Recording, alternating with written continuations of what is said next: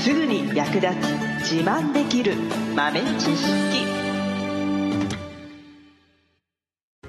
この番組は2006年バリスタチャンピオンのみえちょとコーヒー勉強中、いくちゃんがいつものコーヒーがさらに美味しくなる話をしています。この番組を聞けばちょっと自慢できるコーヒー雑学やすぐに役立つ最新トレンド情報がわかりますラジオトークで毎週火曜日お昼の12時からゆるっとお昼休み、木曜日の夜10時10分からはカフェ好き女子の夜会をライブ配信しています。美味しいコーヒーの入れ方など皆様のご質問にもお答えしますのでぜひ欠かさず遊びに来てくださいね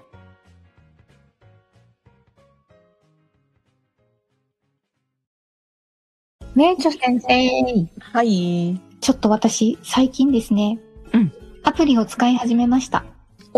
なになにコーヒーの記録おうおうおうおうはいコーヒーを入れたやつをですね、記録し始めたんですけど、ほいそこにですね、あの、なんか、各項目がありまして、はい。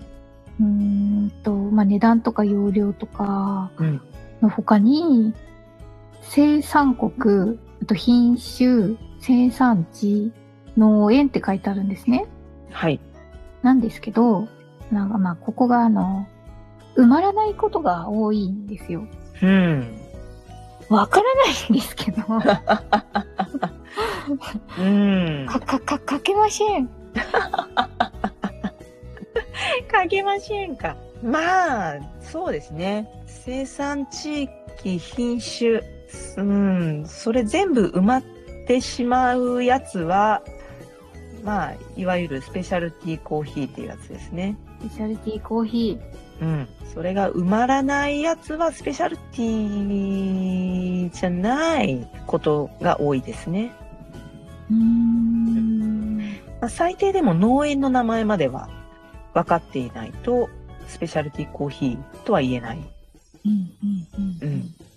生産地域。まあ、品種は在来種だったりとか、まあ、特定できない品種の場合もあるので、うーん。ここは別になくても大丈夫なんですけど、大丈夫っていうのかなまあ、スペシャルティで、ここが、まあ、特定されていないものもあることはあるんですけど、ここが、まあ、品種が特定されている単一の品種の場合っていうのは、えーシングルオリジンっていう言い方をしますね。シングルオリジン。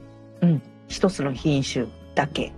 うん、うん。のまあ、コーヒー結構ね、何種類か混ざっていることが多いんですね。うん、うん、うん。特にね、その生産地域農園がわからないような、えーコーヒーに関しては、本当にいろいろなものがミックスされていることが多いんですね。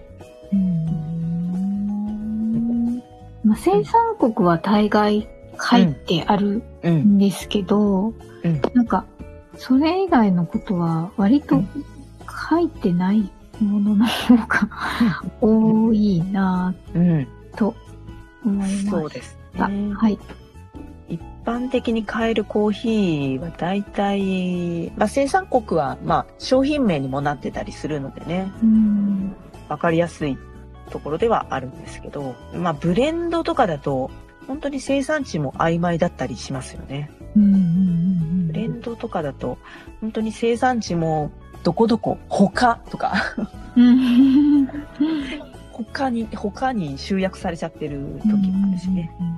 まあ、単一の国のコーヒー豆だったら、まあ、まあほとんどがね、商品名に、その国の名前がね、なってると思うので、そこは明確なんですけどね。うんうんうんうんうんうん全体で言うとその生産地生産エリア農園まで分かっているもので言うと、まあ、スペシャルティーでそのスペシャルティーコーヒーが全体総生産量ですねの5%っていうふうに言われているので、ペシャルテ5%少ないですね。うん、だそう考えるとそこまで細かくこう素性が明かされているものが、まあ、あるのがおかしいぐらいの勢いですよね。 そうそう簡単に手に入るところにゴロゴロ転がってるもんでもないですね。なるほどね。で、まあ、プレミアムコーヒーっていう、まあ、生産国はわかるけど、えーまあ、ある程度の地域ぐらいまでかな、限定されているものに関して言うと、まあ、それ、プラス10%ぐらいですね。うん。なので、まあ、全体の15%ぐらいが、えースペシャルティとか、プレミアムコーヒーって言われるものですね。まあうーんと、ここの中には、だから、いわゆるブルーマウンとかね、ブルーマウンテンとか、エメラルドマウンテンみたいな、ああいうね、ちょっとブランドっぽいコーヒー、ハワイコナーみたいなね、そういったのが入ってきますね。うん。あとは普通の生産国ぐらいしかわからないやつはコマーシャルコーヒーって言って、まあこれが全体の半分ぐらいですね。ほう。これぐらいですかね。まあ、全部空欄が埋められないからといって、そのコーヒーがなんかちゃんと表示義務果たしてないみたいなっていうわけではないっていう感じですかね。ほうほうほう。うんうんうんうん。なるほど。書いてある方が、ちょっとむしろ少数派であるということなんですね。そうそうそうそう。なるほど。でも逆に、まあ、全部そういうのが素性が明かされているものに関しては安心というか安心して飲むことができるっていう証でもあるのでうん。結構この記録するのが、うん残るのがいいなと思って、なんか、うんうん大したことは書書けないんですけど、なんか、ああ、溜まってきたら、あ、これだけいろいろな種類を飲んだんだな、みたいな。うんうんうんそうそう。目に見えてわかる形になるのは楽しい。うんですね、はい。うん、思い出みたいな、うん、でもなんか、そう香りとかコクとか酸味、苦味、甘みをうん自分で数値化して評価するんですけど、 うん難しい。 なんか香りとかは、入れた瞬間とかはあんまわかんないのに、うん後からこう部屋の中にすごいコーヒーの香りが充満してて、あ、うん香りあったって思ったりとか。う そん香りはでも入れてる時とかの香りとかはい。まあ、飲んで、あ、飲む時のこう、湯気の香りとか、 うん。おやおやそ、そこ、そこ、そこ、そこは香りの、香り一番いい時なんだけどな。なんかね、あんま気づかないんです よね。なんかおやそうなんですよ。へえそうなんだね。香りは割と揮発性が高いから、まあうんまあ、部屋に充満するっていうのは、まあ当然なんだけどね。まあでも自分一人でこう評価をしていく分には自分の好みだからね。自分がそう思ったらそうだから、まあ自信持ってつけても大丈夫だと思いますけど。なかなか人には見せられない。自分の好きなタイプのコーヒーを見つけるとか知っていくっていうための手段でもあるからね。うん。まあそう全で然すね。いいと思う。まあ、たまに人と共有すると面白いかもしれないけどね。うん。え、私だけみたいな。あえ、私だけこんなになんか、えあの、あ苦味最、あなんか最高得点つけてるの私だけみた いな。そういうのシェアする機能とかあったら面白いね。ああ、面白いですね。ねあとなん、か5、5段階の5っていう、マックスっていうのが、なんかまだこう、やっぱりその振り幅が分かってないから、あー1と5が、うん。あの、どの段階だったら1でどの段階だったら5なのかが分かんなくて、あーまだ。4、最高4までしかあの入れたことないからあ。あ、なるほどね。これより上が来たら、これより上つけられないじゃんってなるもんね。うん最高点つけちゃったらね。そうなんです。なるほどな。でも結構その難点とかっていう考えると、こう、難しいけど、例えば言葉に置き換えちゃうと結構つけやすいかもしれない。うんうんううん05で5が強いとか、いいっていう評価うん。うんだとすると、まあ0は全くわかりませんとか、うん。香りの評価だとしたら、全くわかりません。匂いません。がゼロ。がゼロでしょで、まあ1とかだったら、まあかすかにとかね、ほのかにみたいな。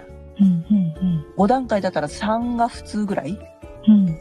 ね。3はだから何も考えなくても匂う状態。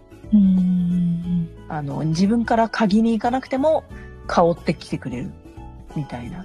ああ自分から鍵に香りを取りに行かなくてもキャッチできれば普通以上だなとかね。あ。うん、うん、うん、ちょっと条件を決めていくとつけやすくなるかな。うん。なるほど。そっか。うんなんか相対評価にしようと思うからわからないくなるけど、そうそうそう。そっか。うん違うお豆で同じ点数が出てくるのは当然のことで、うん最高点のコーヒーがいっぱいあっても、それはもうその条件を満たしてるからうん当然です。っていうことになるので、なるほどです。うん、もうこの香り一生忘れられないって思ったら5点ですよ。満点ですそんなコーヒーがいっぱいあったらいいじゃん。そうですね。幸せです。そう、だから、なんていうのかな。一個しかその満点をつけちゃいけないみたいなね。これを超えるコーヒーが来ちゃったらどうしようみたいなのがあるんだけど、でもそれを超えるコーヒーどんどん来いや、みたいな。わ満点いっぱいつけるぜ、みたいなぐらいの気持ちでもいいと思います。かりました。その最方が、うん、気が楽です。 ね。そうそうそうどんどんいい点数つけちゃおう。振り幅をつけていくとつけやすくなるかな。最後までお聞きいただきありがとうございました。